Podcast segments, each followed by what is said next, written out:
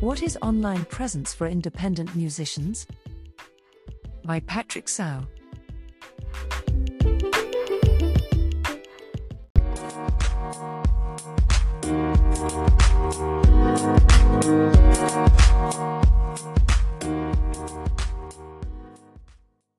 As a techie diving headfirst into the music industry, I've been humbled by the number of amazing humans I've met in our journey so far. To date, we have learned from hundreds of independent musicians, artist managers, and other industry professionals. We've discussed the challenges they face as well as the opportunities they foresee. The music industry certainly has its quirks, but I feel especially puzzled by some of our recent observations. Thus, I'd like to articulate these learnings here. With any luck, we might even start a discussion below this post. Online presence for today's independent musicians. In our discussions about online presence, we learned that independent musicians stitch together a collection of tools to build their brand and following. The independent musicians we spoke to all spend a significant amount of time building their social media presence. This strategy makes a lot of sense for building awareness, since most of their current and prospective fans already hang out on these platforms. However, Having reach alone is insufficient as it does not directly monetize, it merely represents the top of the funnel in the life cycle of fandom. Many of our musician friends realize this, so they try to direct their followers toward streaming platforms, where they can start to monetize via their music. Using the common funnel analogy, a typical fan acquisition journey looks something like this image available on screen. Prior to the COVID pandemic, streaming and live music had a mutually beneficial, symbiotic relationship that enabled effective conversion of listeners into concert attending fans. In this old world, the music available on streaming platforms served primarily as a marketing tool to attract fans toward paying for real world interactions with their favorite artists.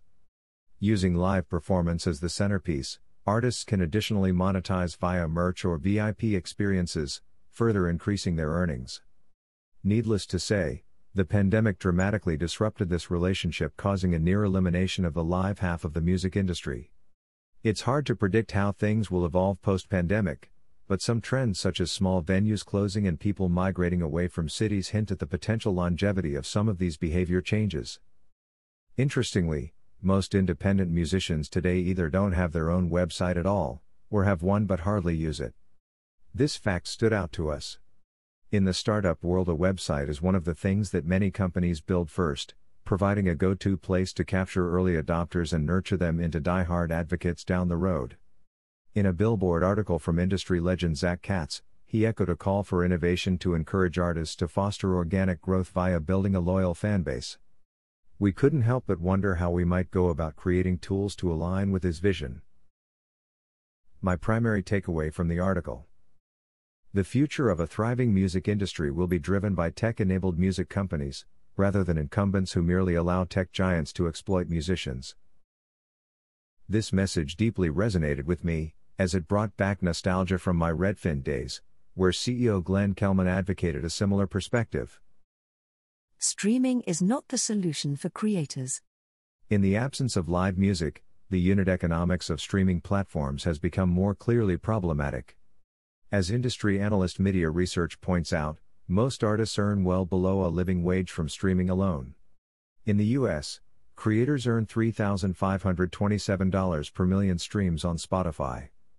Put another way, if an independent artist put $100 into an Instagram ad campaign to drive traffic to their Spotify profile, these ads would need to generate over 28,000 streams to break even.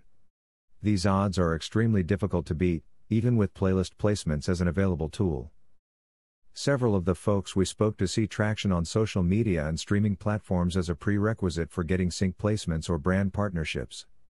The idea here is that online presence builds legitimacy around the brand of an independent musician, so they are nurturing a following base purely as a strategic move toward getting the attention of music supervisors, sponsors, or brands. We have heard success stories with this approach from songwriters in our network, some of whom use agencies such as Audio Network to maximize exposure. Personally, I think this is an interesting way to build a musical career, but it's not clear to me how much of the success still depends on simply knowing the right people in the industry. Call to action. Thanks for reading our post. Why do you think the online presence of independent musicians is the way it is? What can we do to help them create a sustainable, full time career that enables them to own their content as well as their audience?